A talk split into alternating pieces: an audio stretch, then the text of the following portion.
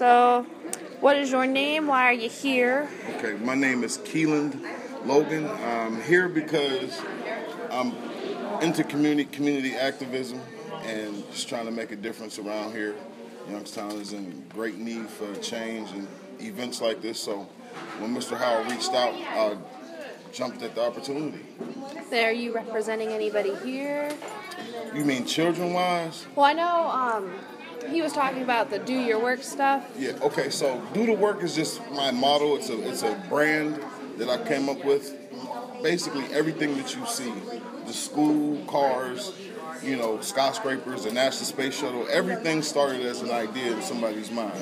It was nothing more at the very inception, but because people did the work or do the work, things manifest into physical reality and lives change, society gets better, and you know, so do the work is just a phrase that I think is stimulating and helps people to, you know, find their passion and stay motivated. And I think by just reiterating that it's time to do the work around Youngstown will help us to bolster that change and, and keep the energy flowing.